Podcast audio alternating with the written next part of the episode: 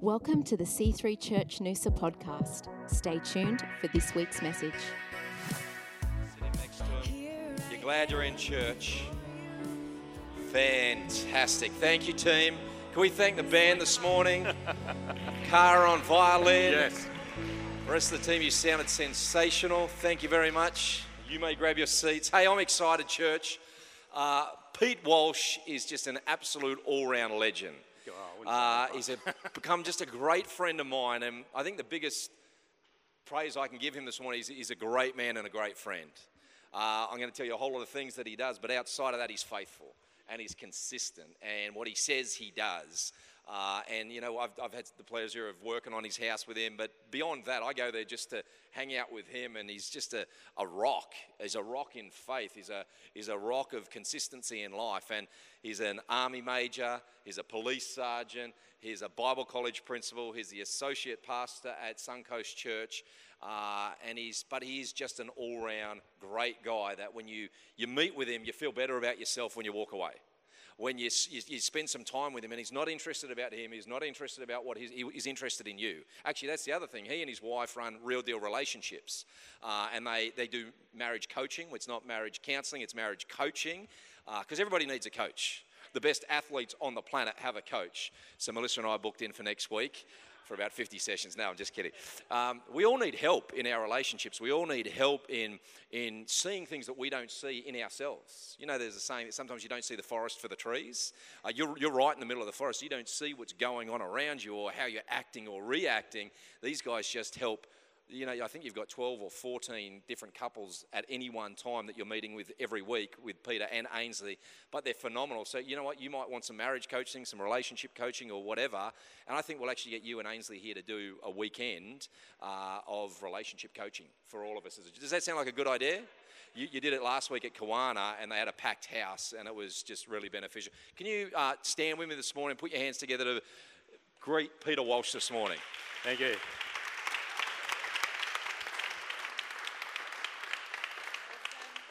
Thanks a lot, Christian.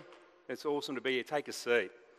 It's actually, I was just thinking as we were, you were, we were talking before, Christian, we actually met four years ago last month. And it was when Christian was um, travelling with Phil Pringle and had come to Suncoast to do a um, seminar. We were doing a fiesta, which was just an in house conference. And um, we actually sat in Chaz's office.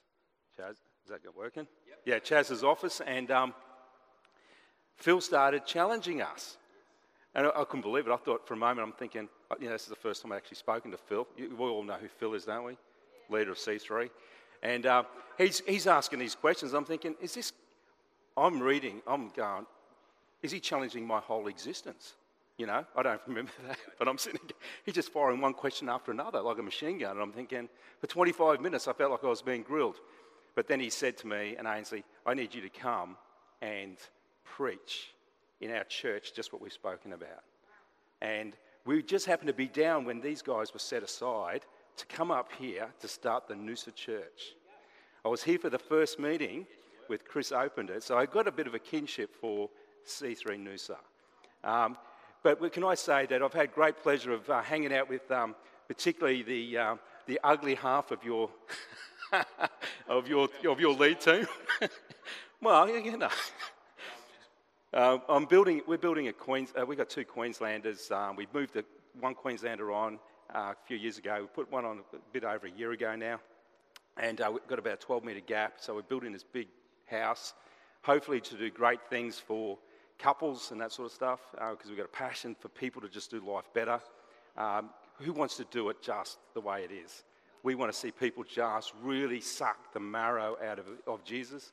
And um, I know it sounds, yeah, suck it, you know, really get in there and take it all, you know what I mean? But um, that's our passion. And, and Christian's been my, I, I call him, he's not really my builder because I'm the one that actually tells him what we're doing. So, but I'm the labourer and builder, he's the carpenter. So, but we're having a great time. And can I just say this, you are blessed to have such a, a great couple that look after you.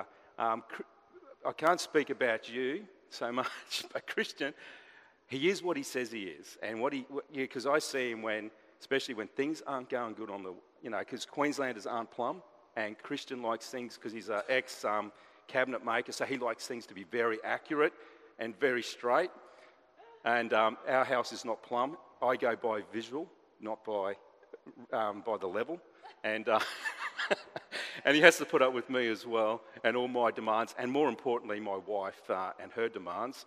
And uh, he's just faithful. Uh, he loves the house of God, and he particularly, all we, we talk about, it's amazing when you get two pastors together trying to work and you get into the Word of God or, or just church, and we just start talking, and hours pass, don't they, almost?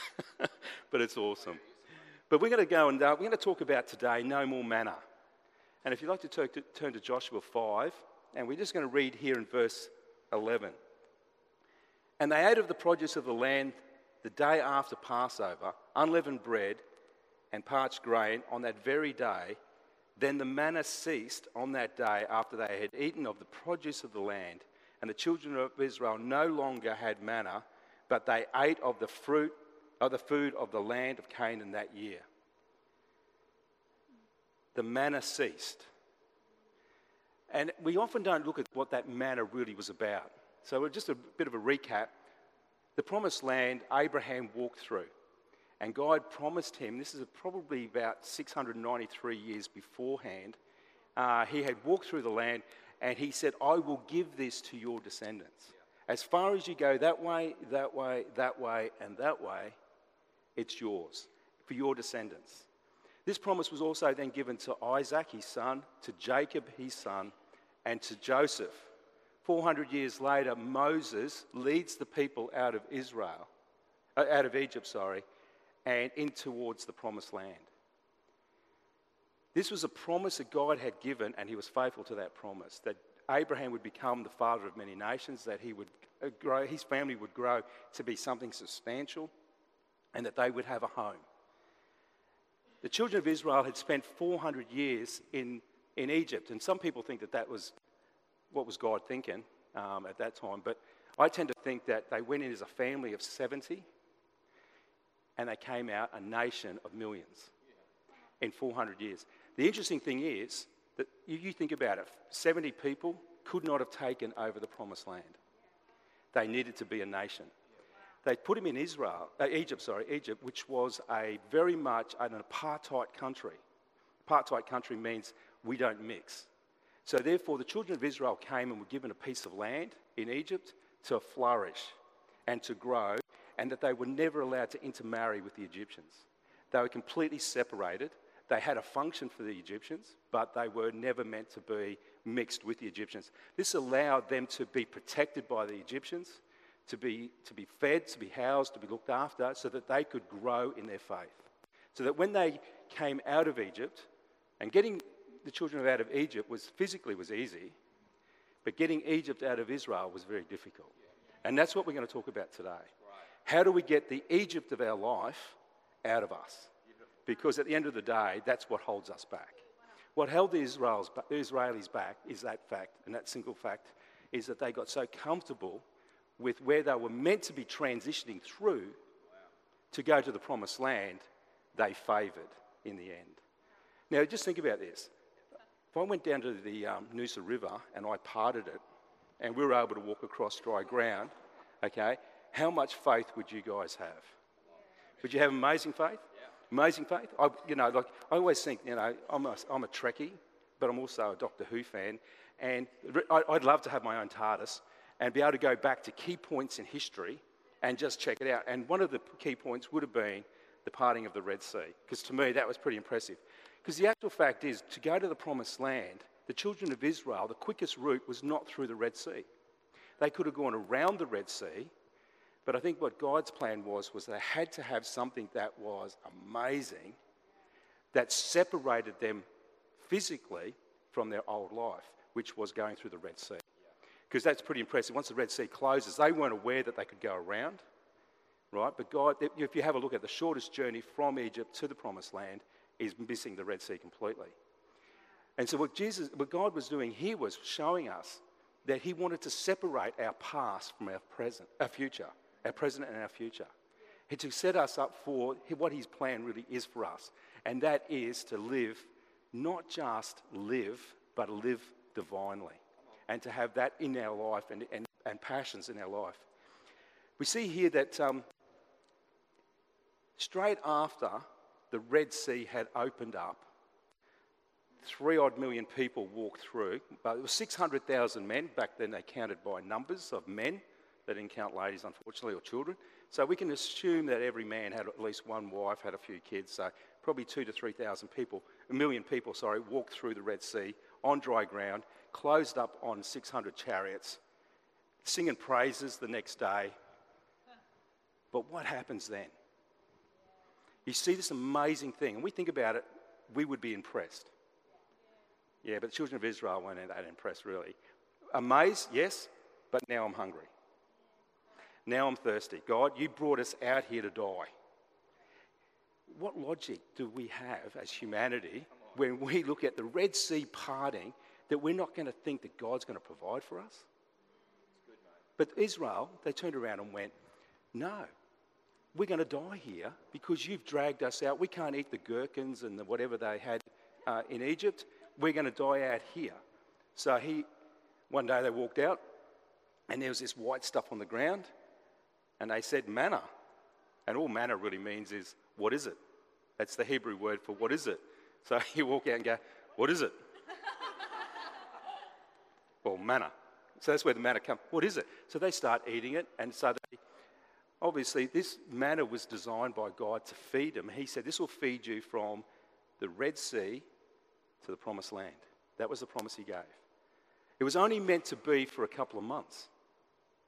Was only, they were supposed to be in the promised land within a couple of months of parting the Red Sea.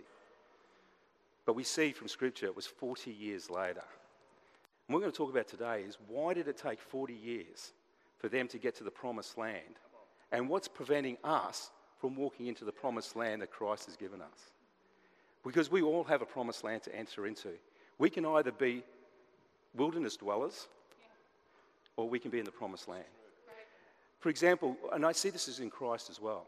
Christ has died for us, which is a bit like the wilderness. Okay? He sustains us, He gives us justification by faith. But it's His resurrection and the power of His resurrection is which is what He's called us to be living in. The cross has its purpose. He died for us as a Saviour, but He's more than just a Saviour to us. He is everything to us. If we have a look at um,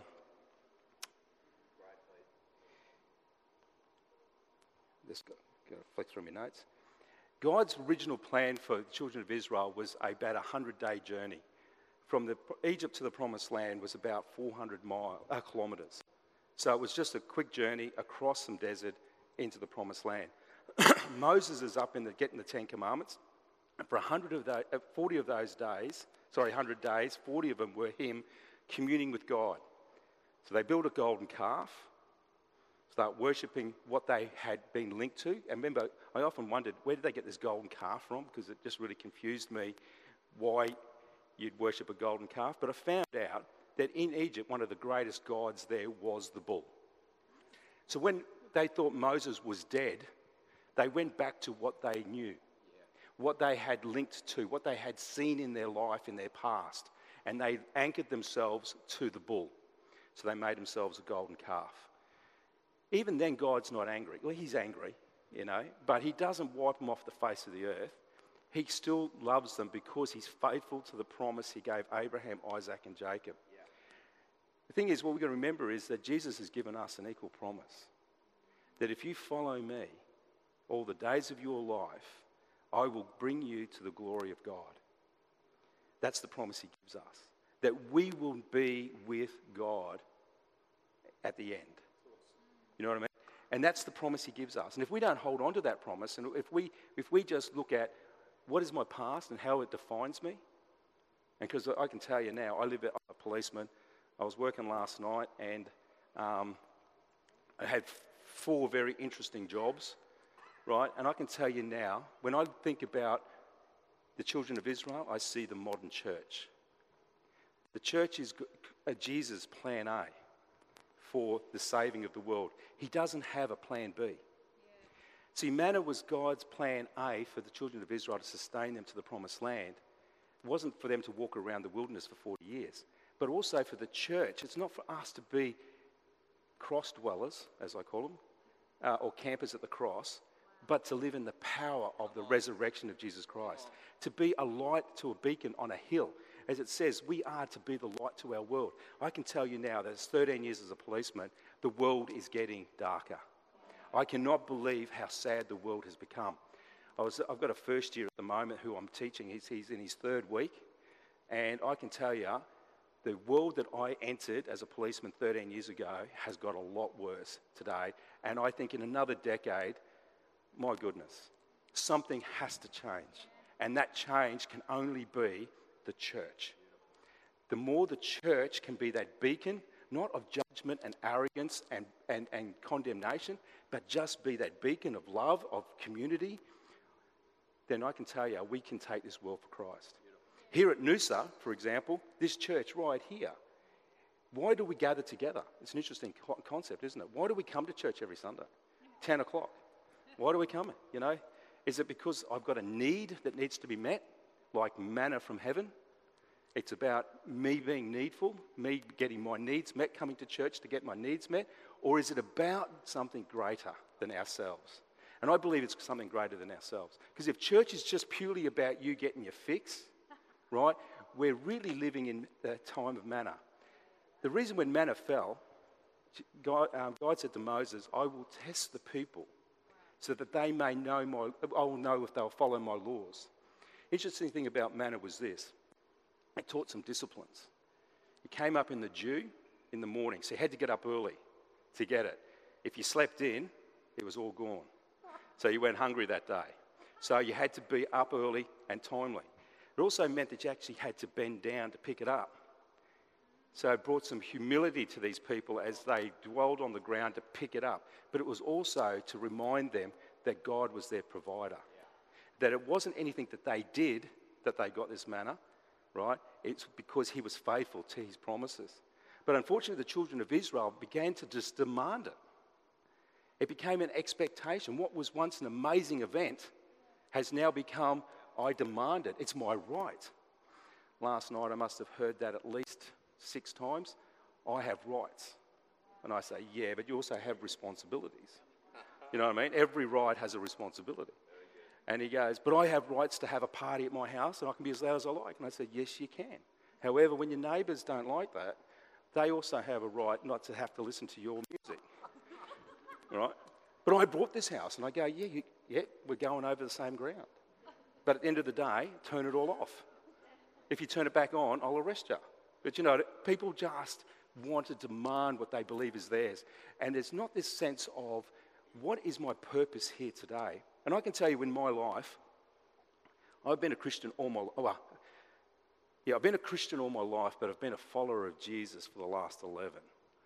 Bit of a difference. I grew up in a church. I was a very, I'm a Collingwood supporter. Don't talk to me about yesterday. I'm very depressed.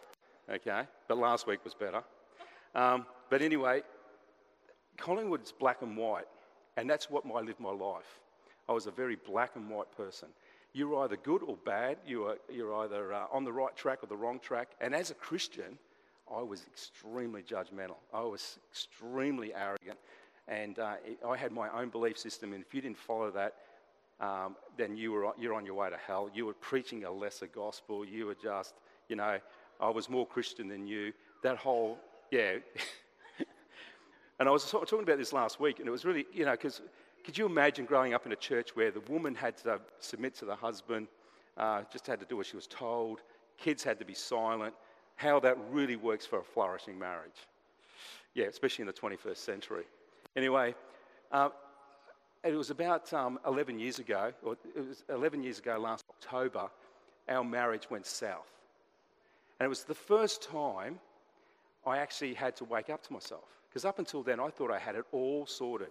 I, had, I was just sustaining the same thing day in, day out. I was going to church, and I'd go to church twice on Sunday, on Wednesday, on Friday, prayer meeting Tuesday, and ran the youth group on Saturday. So that's me, church. Okay?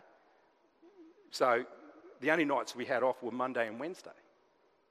Every other day was, was uh, sorry, Mondays and Thursdays every other day was booked out. that was for me church. But it was based on function, not relational. It was based on law, not grace. So Ainsley decides that she's had enough of me. And uh, look, to be honest, I don't like that Peter. He was a bit of a drop kick, really. Um, but I found myself being really challenged by the fact that Ainsley wanted to divorce me because I didn't sign up for a divorce. I hadn't seen that in my picture. If you had asked me the day before she told me, I would have told you that we were happily married because to me, I was happily married. I was uh, totally unaware and detached from how she was. I anchored to my past, which was based in anger and judgment and, and uh, just downright just annoying, okay? And for a few months, the marriage continued to just plummet downwards. And it wasn't until the 7th of February 2004, uh, Uh, it was a Monday, sitting at, just finished at the old church. It wasn't Suncoast, so just say.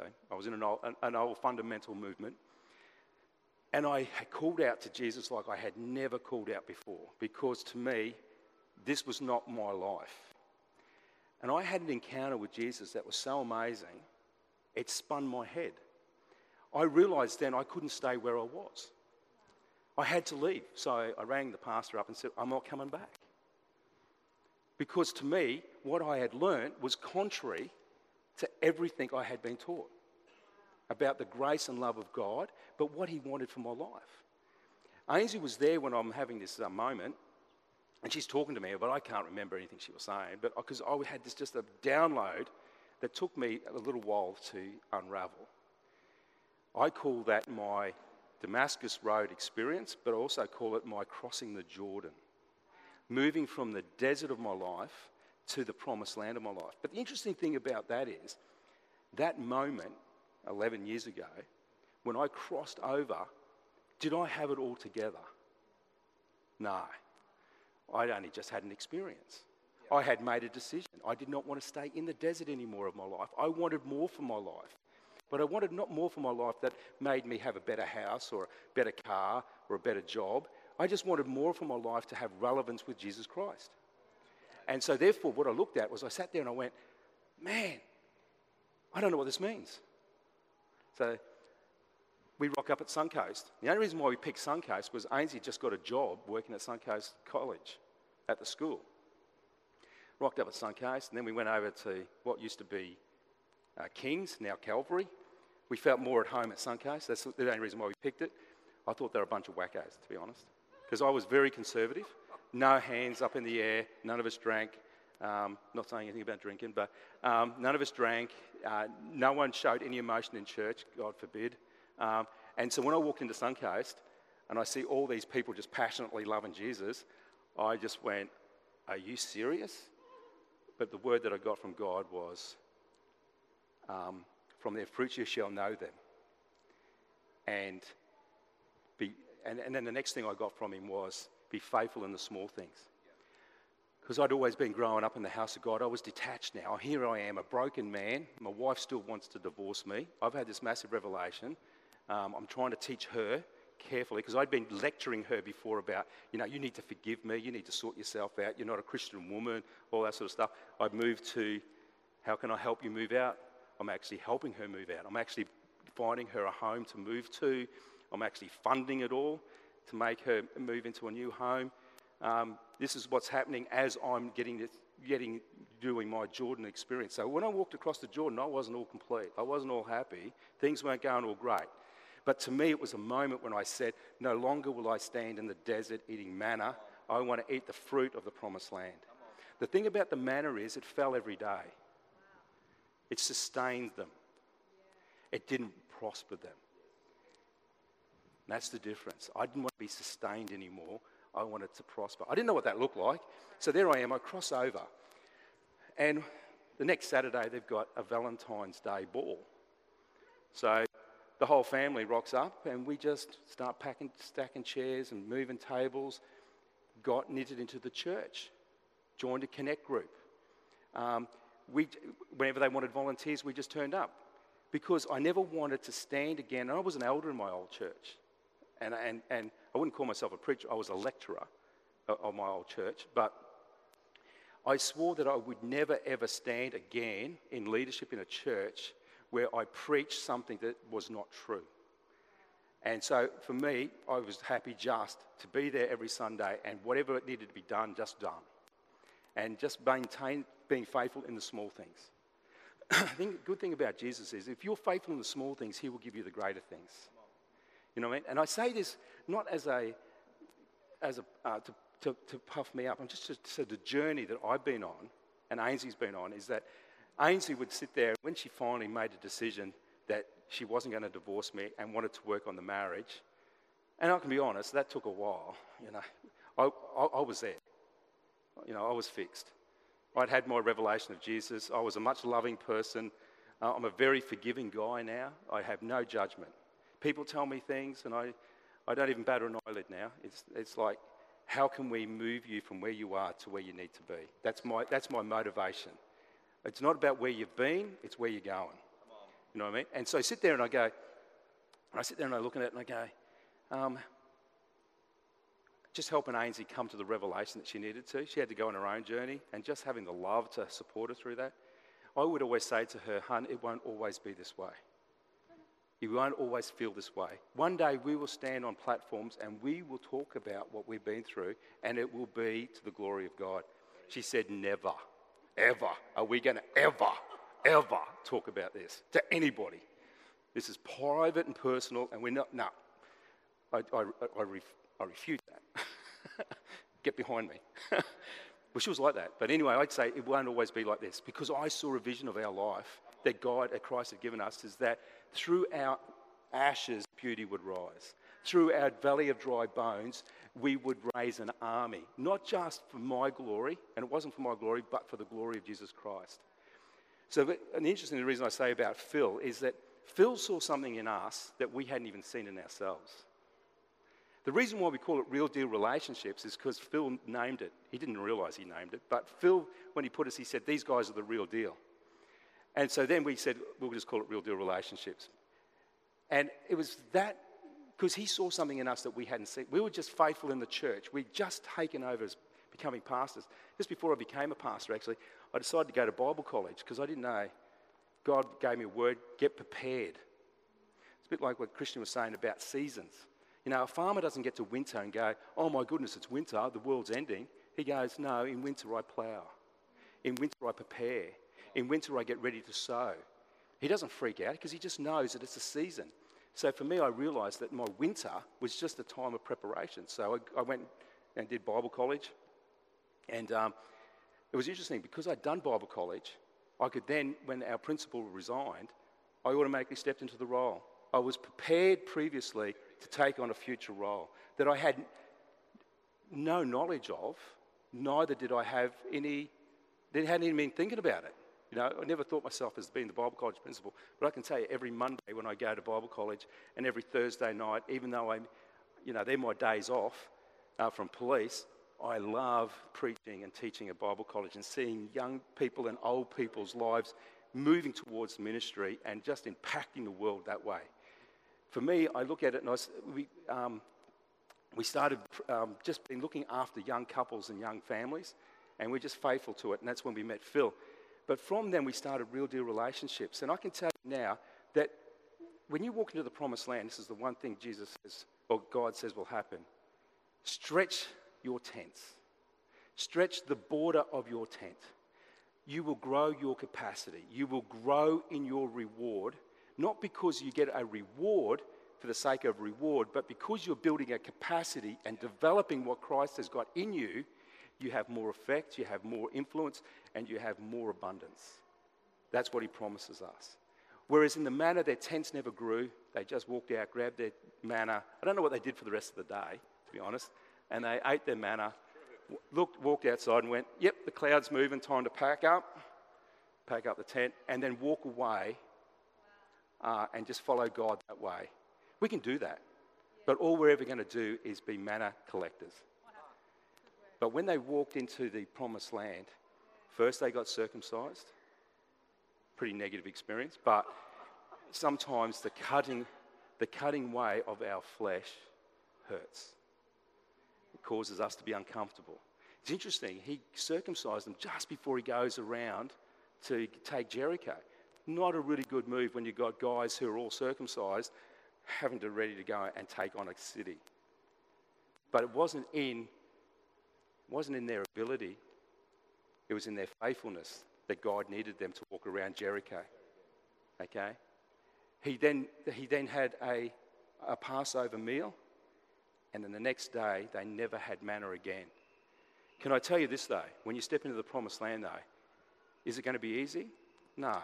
These guys had to still walk. They actually had to do more in the, in the promised land because they didn't have cities, they didn't have crops, they had to go and secure those. But because they were faithful to the call of God, God went before them. God opened up those doors. Can I make this uh, a thing? Sometime you're going to have to make a decision. Am I in the wilderness or am I living in the promised land? Am I living in, in sustainment or am I living in the provision of God for his destined purpose for me?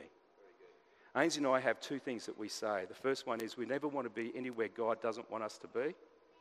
And our life, the second one is that our life is always interruptible for the cause of Christ. Doesn't matter what it is, if it's the cause of Christ, our life is always interruptible. Because to me, we live by the fact is that sometimes we focus on what's the most urgent thing in our life and not the most important. They can be two completely different things. Sometimes the most urgent consumes us, but it's the least important things of our life. When we have the most important thing in our life, is how do we bring glory to Christ? And we can do that simply. Simple things such as simple things such as going to church on Sunday. What do your neighbours think as you get dressed up, putting on your thongs? I'm wearing my new R.M. William boots, which I got provided by the army for free. So there you go. But, uh, but yeah, good vision. But the thing is, by just being consistent in our life, in the things that Christ has called us to do, the people who watch us, they want to know more about us. I see a world where people have no consistency, they have no direction, they have no light. Families who do not know how to raise their children teenagers who have just lost their identity and have no idea of where to go. I went from one house of totally out of control teenagers at a teenage party, and I went to where my son and daughter were just to show my new partner um, how life is different. And I knew that there was a house party of Christians. And I said to him, I said, Did you see the difference? And he said, Yeah, what was that's amazing. And I go, Yeah. One has no understanding of their identity, and another knows exactly where they, they are. And that is what the church is about. We can move into the promised land of this life, and we can actually go into our community as a shining light that shines so bright in contrast to what the world has. We're not a counter, uh, sorry, we're not a contrasting culture. We're a counterculture. Okay, we're not con- contrasting it, which is attacking. We're just counter. We're just, the, we're just standing over here saying, look at Jesus. You can have this as well. And we become so inviting and so, so um, engaging to people that they really want to know more about us. But it's going to take Christians moving out of the wilderness of manna into the promised land of promise. In final, because I know I've got to wrap up, real deal relationships Okay, I'm up, I'm up at the army just recently, and I don't know where God has got a plan for me and Ainsley. We have no idea. We just go with what Christ said. Ainsley hears more about things than I do because she's the more spiritual, I think. but the bottom line is, uh, I'm up there and I'm trying to I'm, I'm, trying to engage a conversation with a regular army major, right? Because I've just done a, a three-week um, uh, trip up to uh, Townsville with uh, army exercise. And I just tried to touch people so that, not physically, but you know, because that'd be inappropriate, but you know, but you know what I mean? It, but to just, my whole life is, how can I bring Jesus to this person's life? Okay, what's my avenue? So she starts talking to me, and, um, and, and she's, um, she has a different lifestyle to the one I would, I would recommend. And, and we're just talking, right? And she goes, So you're a minister?